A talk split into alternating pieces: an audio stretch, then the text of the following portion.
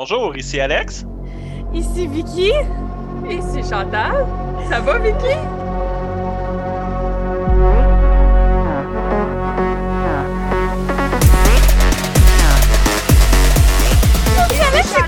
Il a comme pris une, une- une- une pause devant de char. Ici Alex.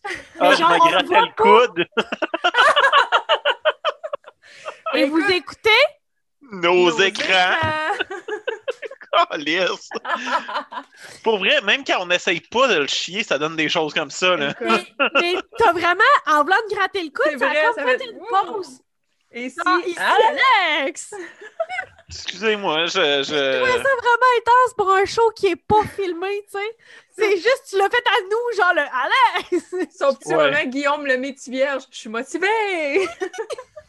Pff, Là, là, dire des choses de même, on cherche de la merde. Hey, on te cherche tellement de la merde que c'est toi qui commence d'ailleurs avec Happy Endings. Est-ce que c'est l'heure de notre fin? Toudoum, tch. Yo, Oh, maintenant, boy. juste pour le pun, c'est moi qui aurais dû terminer avec ça. Mais en tout cas, je vais Ah! commencer avec Happy Endings. Euh, Happy Endings est une série sitcom euh, qui a seulement eu trois saisons, malheureusement. Puis c'est une de ces séries-là que moi, je comprendrai jamais que le chalet sur Netflix peut avoir genre huit saisons, mais que des bonnes séries comme ça sont cancellées aussitôt, ça me fait suer. C'est une série de 2011 avec une assez bonne cast. Elisha Kubert, qu'on connaît entre autres de 24, euh, Damon Wayans Jr., qui était coach dans euh, The New Girl, Adam Pally de euh, Mindy Project, et Kelsey Wilson vraiment plein d'affaires, puis il n'y a rien qui vient en tête, mais elle est bonne dans tout, elle est drôle dans tout. Donc, c'est une gang d'amis dans la vingtaine, début trentaine potentiellement. Euh, ça commence avec le mariage de Alex et Dave. Puis euh, Alex leave Dave at the altar parce qu'il y a un gars qui arrive en roller skate en y déclarant son amour. C'est un gars euh, qui a croisé une fois puis elle décide jusqu'à part. Puis ben c'est le show est une sitcom comme Friends ou comme How I Met Your Mother, mais vraiment plus campy, qui se prend vraiment moins au sérieux. C'est déjà pas des shows qui se prennent tellement au sérieux, mais c'est drôle, là, parce que des rires en canne?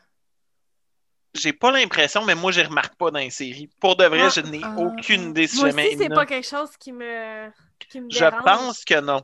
Je pense que non.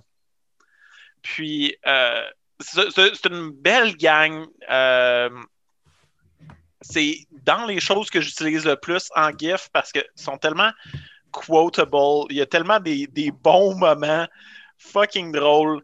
Euh, j'utilise tout le temps le, le GIF de Jane qui est juste comme And now I'm going to destroy myself at the bar. OK, fait qu'il related to- au personnage, là. Oui, mais en même temps, ils sont, sont tellement plus grands que nature. Comme tu penses que le OCD de Monica dans euh, Friends est, est drôle puis amené à l'extrême, non. Non, ils sont vraiment plus grands que ça. Euh, Max, euh, le personnage d'Adam Pally, est un homme gay qui fait rien de gay, puis les deux autres gars dans la série sont tellement plus féminins que lui, malgré que c'est des gars straight. Puis, euh, je, je sais pas, sont c'est très référentiel, c'est super drôle. Différent de bien des choses qu'on avait vues, ça se passe à Chicago. Ouais. Euh, c'est une, série qui est tellement lumineuse aussi, comme que, que tu l'écoutes, puis je, je sais pas, ça te rend heureux.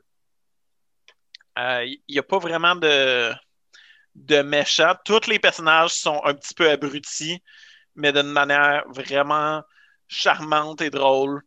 Puis il y a, y a tellement plein de gens qui font des caméos dans la série qui sont brillants, comme euh, Megan Mullany qu'on connaît de euh, Will and Grace, qui joue la Ah. mère de Penny. Euh, je sais pas. Moi, c'est une série que j'aime beaucoup que avant de voir qu'elle était sur Prime, euh, je l'avais achetée sur YouTube parce que j'étais juste comme je veux en écouter plus. Oh, wow! C'est vrai. Euh, je suis. Je, c'est une de ces séries-là que moi, je fais ça beaucoup. Je me mets comme des sitcoms en background pendant que je fais d'autres choses, ben, je peux le réécouter. Puis, euh, je pense que vous pouvez, pour de vrai, avoir tellement de plaisir à l'écouter sans que ce soit lourd jamais. Ça, c'est le fun. Ouais. I mean, la vie est assez lourde en ce moment-là. Ah ouais. Ça s'appelle Happy Endings. Ça peut pas mal aller, ça peut pas mal finir. C'est Happy Endings. Mais Moi, ouais, je pensais que ça. ça serait comme happy endings. You know what I mean? Right? Ah, comme, euh, comme un handjob, non, c'est pas, c'est pas comme ça. Ah, mais- Écoute, ça s'appelle non? Fait que, non, c'est pas comme ça. C'est que la série ça commence sur ça de devrait être leur. ça, devrait finir. la série commence que ça devrait finir heureux pour Alex et Dave. Puis, tu sais, Mhm. Alex, à part le premier épisode, avec ce gars-là qui est juste beau, là, il est juste arrivé pour lui déclarer son amour, puis il a fait Je le connaissais pas, ce gars-là, dans le fond, c'est parce que, tu sais, on, on s'aimait plus, on s'appréciait plus comme on était, mais je veux être ton ami. Je t'aime Ouais. pour de vrai comme ami, c'est juste. Ouais. On n'était plus en amour, puis je Mhm. veux qu'on. Je, je veux qu'on soit des amis de nouveau. Est-ce qu'il retombe en amour au travers des trois saisons? Vous devrez l'écouter pour le savoir. Ouh! Mais- Est-ce je- qu'il y a un happy ending? Vous devrez l'écouter pour le savoir? Hey! Chantal va l'écouter tout le long en espérant qu'il y ait un massage. Elle va scruter l'écran, voir s'il n'y a pas quelqu'un en background qui est où le salon? Dans le fond, là, il y a un Easter egg, puis dans chaque fin, euh, de- dans chaque background d'épisode, à un moment donné, il y a quelqu'un en train de recevoir un ad job. C'est pas vrai. Oh my, my. Ouais. Il y a toujours au moins une scène que quelqu'un marche devant un salon de massage. Ah, je veux, je veux quoter une de mes affaires préférées. Euh, c'est quand il y a un épisode où est-ce que Max, le personnage qui est gay, justement, fait semblant d'être hétéro pour euh, avoir... euh, parce qu'il y a une fille qui pensait qu'elle était hétéro, qu'elle s'est mis à le dater, puis elle a, a genre tout le temps des billets de, de basketball gratuits parce qu'elle travaille pour une chaîne de promotion ou de quoi. Fait qu'elle date pour ça. Là, les deux autres gars sont comme, c'est vraiment pas correct qu'est-ce qu'il fait. Puis là, sont tous comme, ah, qu'est-ce qu'on pourrait faire pour faire devenir la fille qui est gay, genre? Puis là, ils essaient au travers de passer tous les stéréotypes, ils sont comme, non, il est pas de même. You know what Max likes that's really gay? Puis là, tout le monde se regarde, puis ils font, gay sex!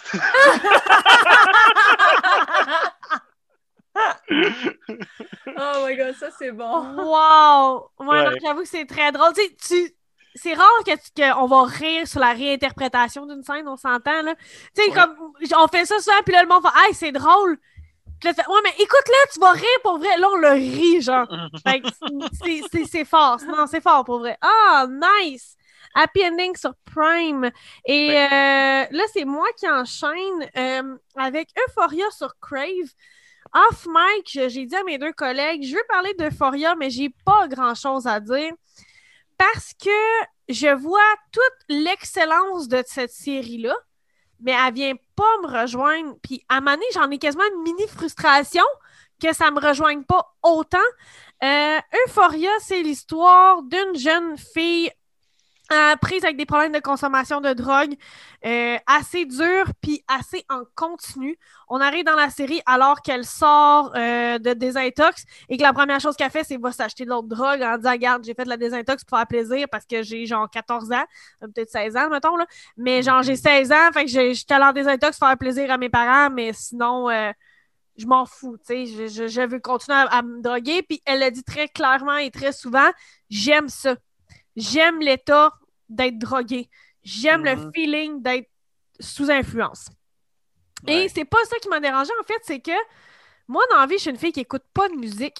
Et la série est tellement un tempo. Cette série-là est basée sur de la Ouais. musique Mhm. chaque euh, intro, chaque mise en place de, de- de- du- des quelques premières secondes, premières minutes sont euh, introduits par une nouvelle chanson qui va donner le ton à l'épisode. Puis moi, la musique, ça fait pas battre mon cœur. Vous comprenez ce que je veux dire?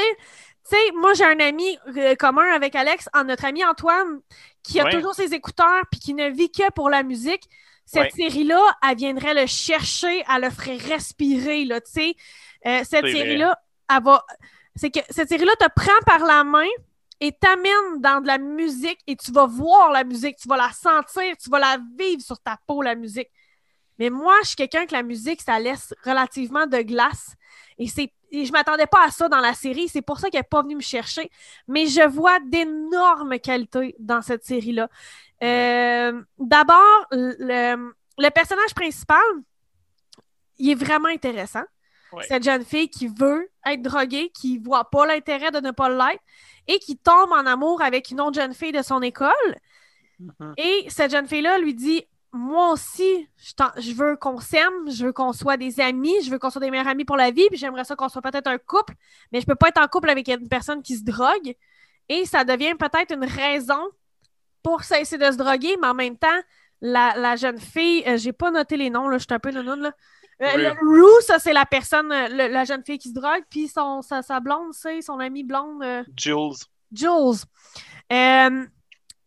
Euh, euh, où je m'en allais avec ça, je me souviens même plus. Jules, ah oui, Ouais. Jules, elle exprime souvent à quel point c'est un énorme poids sur ses épaules d'être la raison pour laquelle Rue ne se drogue plus. Fait que ça, j'ai trouvé ça intéressant. Il y a aussi une sous-histoire sur le fait que euh, Jules rencontre des hommes euh, plus vieux pour des relations sexuelles. Elle, elle fourre des hommes plus vieux qu'elle. Elle a 16 ans et, euh, et c'est dans les autos, c'est dans les motels et tout ça. Et ça crée une sous-histoire, un peu une intrigue euh, avec un des hommes avec qui elle a une relation sexuelle. Je ne veux pas trop en parler parce que j'ai trouvé que c'était le filon le plus intéressant de la série. C'est vraiment cette sous-histoire-là euh, de Jules qui fourre avec le, le gars c'est comme. Il y a beaucoup de pouvoir dans la ville, puis ça va créer Mhm. un jeu de pouvoir entre les deux que Jules ne veut pas participer. Puis l'autre homme non plus, mais il y a une troisième personne qui vient être impliquée, qui, elle, crée les jeux de pouvoir dans tout ça. Euh, fait moi, j'ai aimé la série Euphoria pour cette intrigue-là. J'ai aimé la série Euphoria aussi parce que pour ceux qui sont fans de Skins, la série britannique, euh, chaque épisode était un ado différent et un peu sa vie. Euphoria refait ça dans le sens où voici les événements tels qu'ils se sont produits et voici un peu où ce que ça s'en va. Voici comment chacun va les vivre et pourquoi qu'il les vit ainsi. Puis ça, c'est les trames que j'aime. Mais par exemple, l'épisode de Noël, c'est une grande pause de juste Rue qui est assis au restaurant avec son parrain euh, des AA, ben des euh, NA, rendu là, le narcotique anonyme, est Mhm. assis puis il se parle du problème de consommation. C'est un épisode intéressant, mais c'est un épisode où il n'y a pas d'action et qui n'est pas relié à la trame.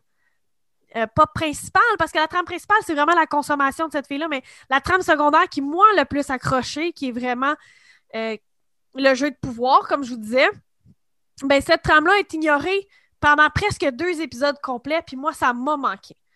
Parce que un épisode, il finit vraiment sur une espèce de Rue qui recommence à se droguer, puis elle part dans une espèce de danse, puis tout le monde danse avec elle, puis la supporte là, sur ses mains, puis elle est dans, vraiment dans l'euphorie de la drogue, elle est vraiment dans un...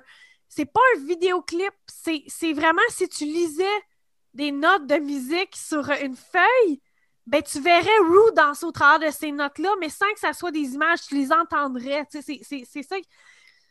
C'est un travail de réalisation incroyable. Ça, je peux pas l'enlever. C'est juste que moi, ça m'atteint moins. Fait que t'as quand même deux épisodes qui viennent moins m'atteindre. Aussi, euh, moi, j'en parle comme une parenthèse parce que je crois que c'est une parenthèse. Oui, euh, Alex? Je peux-tu juste dire, tu parlais de travail de réalisation incroyable. Je suis Xavier Dolan sur euh, Instagram parce que je trouve qu'il est intéressant comme personne, mais aussi il est vraiment cute. Puis, ah non, il est cute. Euh, puis, euh, il a dit que c'était la meilleure série qu'il avait jamais vue, puis que ça, il aurait aimé ça, écrire de quoi de bon comme ça, puis que ça l'avait fait pleurer, puis tout ça. Mais c'est vrai que c'est pas pour tout le monde. Mon Dieu, que je comprends tout plein des choses que tu dis, puis je comprends tellement pourquoi est-ce que toi, c'est pas venu te chercher. Je vais te laisser continuer. Je voulais juste faire ma parenthèse sur Xavier c'est parfait. Moi, j'allais juste faire une petite parenthèse sur le personnage de Jules. Euh, Jules, c'est une, c'est une femme trans. C'est une femme qui a subi une transition.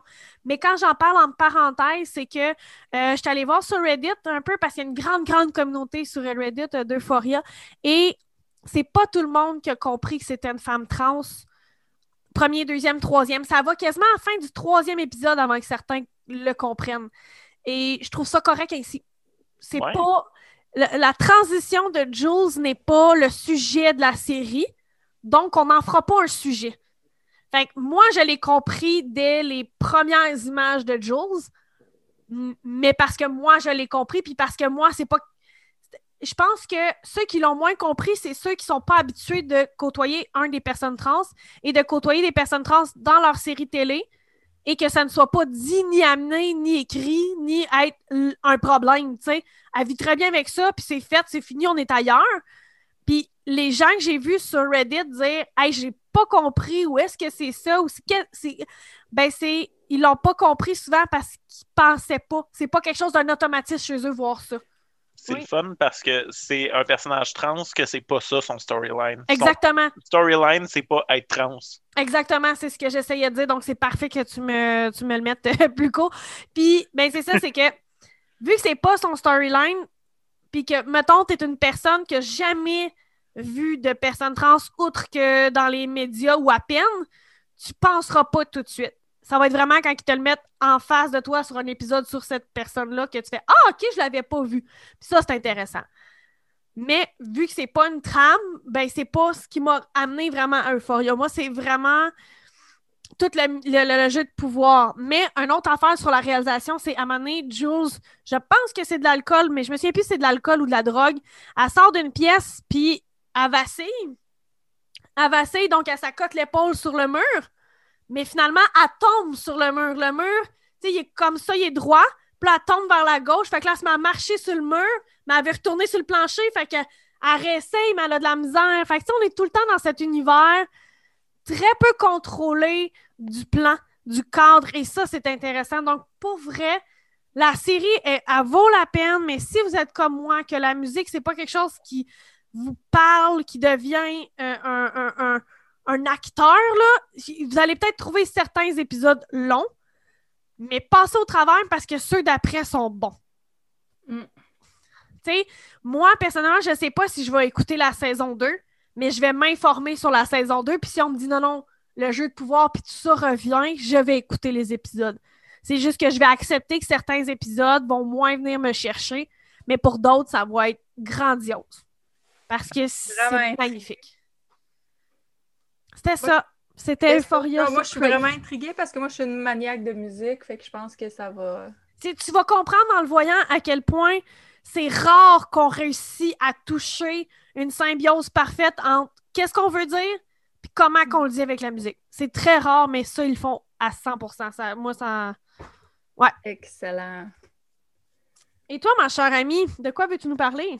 Ben moi, je vais vous parler de Unhinged sur Netflix. C'est un film de 2020. C'était euh, le premier film à sortir au cinéma quand il y a eu le premier euh, déconfinement. Fait que ça, ça a marqué comme le, déconfinement. Puis la plupart du monde qui l'ont vu au cinéma, c'est parce qu'il n'y avait rien d'autre à aller voir au cinéma. Euh, le film, le, le, film a 6 sur 10 sur IMDB, puis 48% sur Rotten Tomato. Moi, je ne l'ai pas détesté. Honnêtement, le film, il est reçu de façon très mixte. Puis je comprends pourquoi. C'est absolument euh, classique comme film. Euh, ça y a, ça brise aucune barrière. On sait dans quoi qu'on s'embarque. Mais si on le prend pour ce que c'est, c'est une bonne ride. Euh, donc, c'est avec Russell Crowe. Puis le synopsis, c'est une mère. Bon, c'est une mère divorcée. Là, tu sais, on comprend vite euh, dans les premières minutes que c'est. Elle court un peu après sa queue, là, si on veut, parce que là, elle, tourne en rond, elle sait pas, euh, elle est en retard, elle est en retard partout, puis là, elle court avec son fils, puis, euh, bon, fait que là, tu, là, tu vois qu'elle est en retard au travail, elle est en retard ci, elle est en retard ça, bon, bref. Fait que c'est ça, elle est pognée dans le trafic, un moment donné, elle arrive à un coin de rue, elle est impatiente, le char en avant bouge pas, elle se met à le klaxonner, n'a pas tombé sur la bonne personne. C'est un Russell Crowe absolument obèse et frustré de la vie. Fait que... Puis quand le film commence, ça commence sur tout de suite un plan qui démontre que Russell Crowe pète sa coche dans la vie. Fait qu'elle elle Oh. tombe sur ce dérangé-là. Puis là, ben, ça dérape. J'avais plein d'idées d'affaires à écrire, mais en me promenant sur les deux box, je me suis dit, je vais faire différent, je vais vous partager certains trucs que j'ai lus sur les deux box qui m'ont vraiment fait rire, mais qui mettent vraiment le film en perspective. Donc, on a Jack qui dit un documentaire assez bien qui donne un regard fascinant sur la vie de Russell Crowe. Ça, je l'ai ri fort, là. Il y en a un autre. euh, euh, il, y en a, il y en a plusieurs personnes, en fait, qui ont écrit le commentaire. La ligne était ouverte, fais juste passer à côté, puis c'est vrai. Parce que moi aussi, quand j'ai vu le film, puis il y a bien du monde qui l'ont écrit, ça. Tu sais, le gars, il est au stop. Il y a une ligne à côté, là. Tu sais, fille, contourne, passe en Ouais. avant, puis tu comprends. Mais elle, elle reste en arrière à klaxonner. Ça, ça m'avait un peu achalé. Tu sais, c'est comme, fille, arrête. Mais un autre euh, commentaire de Popcorn Ideology. Russell Crowe dans le rôle de Russell Crowe et la société dans le rôle de la société. C'était très drôle. J'avoue. Donc, euh, puis c'est un peu ça le film. Je veux dire, basically, on nous donne exactement ce qu'on imagine que Russell Crowe est devenu, une espèce de gros frustré obèse qui en veut à tout le monde, particulièrement les femmes. Zéro Oh! surprise. Mais c'est lui, pareil. Pas vu ça en acceptant le film ou il est tellement fauché qu'il fallait qu'il accepte le film? Je le sais pas. Mais il est excellent dans le film, je veux dire. Écoute, Mais il est on point pour il l'histoire de sa on point, exactement. Mais il y a des scènes qui te prennent par surprise dans le film. là. Il y a une scène que je vous dirai pas, mais qui se passe dans un diner. Puis je l'avais conseillé à mon collègue de travail, ce film-là, parce que je savais qu'il apprécierait le. Sais, il cherchait un petit film de soirée, là, pas se casser la tête, tout. Puis il me dit, cette scène-là, c'est violent, c'est un moyen temps, ça te prend par surprise. Je fais quand même assez. C'est là que tu réalises que, ouais, ça niaise pas, là. Puis il y a des bouts que c'était quand même stressant dans le film, qui étaient comme, OK, gars. Par exemple, il y a une parenthèse. Autant comme que j'ai chialé par le fait qu'elle l'a pas contourné au stop, autant comme jamais j'aurais dit que c'était de sa faute. Mais à un moment donné, vers la fin du film, il y a comme une mini insinuation qui laisse supposer, il comme, euh, je pense que c'est un policier, me semble, qui laisse comme sous-entendre que c'est un petit peu de sa faute. Genre, on t'a jamais dit qu'il fallait pas klaxonner les étrangers, on sait jamais qui qu'on klaxonne. Tu sais, dans cette veine-là un peu, puis j'étais un peu comme gars, ta gueule. J'en ferme donc juste ta gueule. Ouais. Mais ça dure une fraction de seconde, là. Fait que, tu sais, c'était une petite affaire. Mais, euh, écoute, Moi, j'ai une moi question. je, moi, je le recommande personnellement, parce que c'est très drôle. Mais oui, question. Euh, en fait, moi, je trouve qu'il y a un problème de publicité, en tout cas ici, de ce côté-ci de l'Amérique, je ne sais pas ailleurs, là. mais vu que le titre en français s'appelle L'Enragé, j'avais l'impression que c'était le remake du film de Michael Douglas. Non, mais mettons que c'est un asti de gros hommage. Ouais. Dans l'optique où c'est un gars qui pète les plombs. Mais c'est parce que tu me parles d'un diner, il y a une scène dans un fast-food. Ouais, mais c'est pas la même chose. C'est pas du tout la même chose qui se passe, là. C'est, tu sais, dans, dans, dans le film de... euh, avec, euh, ouais, avec Michael Douglas, lui, il pète sa coche parce qu'il veut un déjeuner puis qu'il en vende plus. Lui, c'est pas Ah. après, lui, c'est pas après le personnel, là. OK. C'est pas, pas la même chose, c'est une autre affaire. Euh, Puis lui, mettons, la- je te dirais, les grosses similitudes, c'est qu'on parle de deux hommes blancs qui pètent leur coche, Ouais. puis qui se sentent à bout de la vie, puis qui sont donc ben donc des grosses victimes de la société. Fait que ça, oui, mais, tu sais, euh, dans celui-là, la, la femme, c'est une étrangère, là. Elle l'a juste, elle, elle juste frustrée au mauvais moment, dans le fond. C'était vraiment juste ça. Elle l'a juste comme pas tombé sur la bonne personne. Puis lui, ben, c'est un petit crackpot. Fait qu'il y a beaucoup de similitudes, mais c'est mais c'est pas pareil en même temps. OK. OK. Mais ouais, c'était. Écoute, je vous le dis, là, premier plan qu'on voit Russell Crowe arriver, vous allez faire! Il a mangé le gladiateur. C'est épouvantable. Je veux dire, c'est pas du fat shaming, là. C'est juste que ça te prend tellement par surprise parce que tu t'attends tellement pas à ça. C'est comme wow! C'est film parfait euh, qui est sorti pendant le COVID, là, je veux dire. c'est absolument parfait, là. Moi, ça... Et, puis tout le monde qui a vu le film, tout le monde se sent mal de le dire parce que, tu sais, en même temps, on est en 2021, on veut pas faire de fat shaming, ça n'a pas rapport avec le fat shaming, ça vraiment juste, c'est trop surprenant, puis tout le monde, quand ils voient le film, font comme OK, oh, d'accord, puis personne n'est capable de dire si c'était voulu ou non. C'est ça, hein? Je pense que Parce ça que- vient de là. Parce que, tu sais, ça me fait penser à je sais plus quel acteur là, qui fait Vice pour Vice President, là, qui fait Oui, oui, oui. Kenny. Il y a personne qui disait il a grossi, whatever. Tout le monde savait que c'était pour le rôle. Mais là, ça. vu que le rôle ne nécessite pas ce body-là, fait, toi, tu parles de Christian Bell. Christian Bell, des transformations physiques, il en a fait plein. Fait que ça a surpris personne. Mais là, on parle de Russell Crowe, qui du jour au lendemain, il arrive. il- Écoute, mais de dire qu'il est obèse, là, c'est fou c'est raide, pas nécessaire au film, à moins qu'on veuille passer Non. un message, tu. C'est ça, c'est pas nécessaire au film, ça n'a aucun. Mais je pense que lui se sentait mal là-dedans, puis qu'à un moment donné, je sais pas si c'est son équipe ou de quoi, là. Tu tu arrêtes? Non, il reste deux minutes.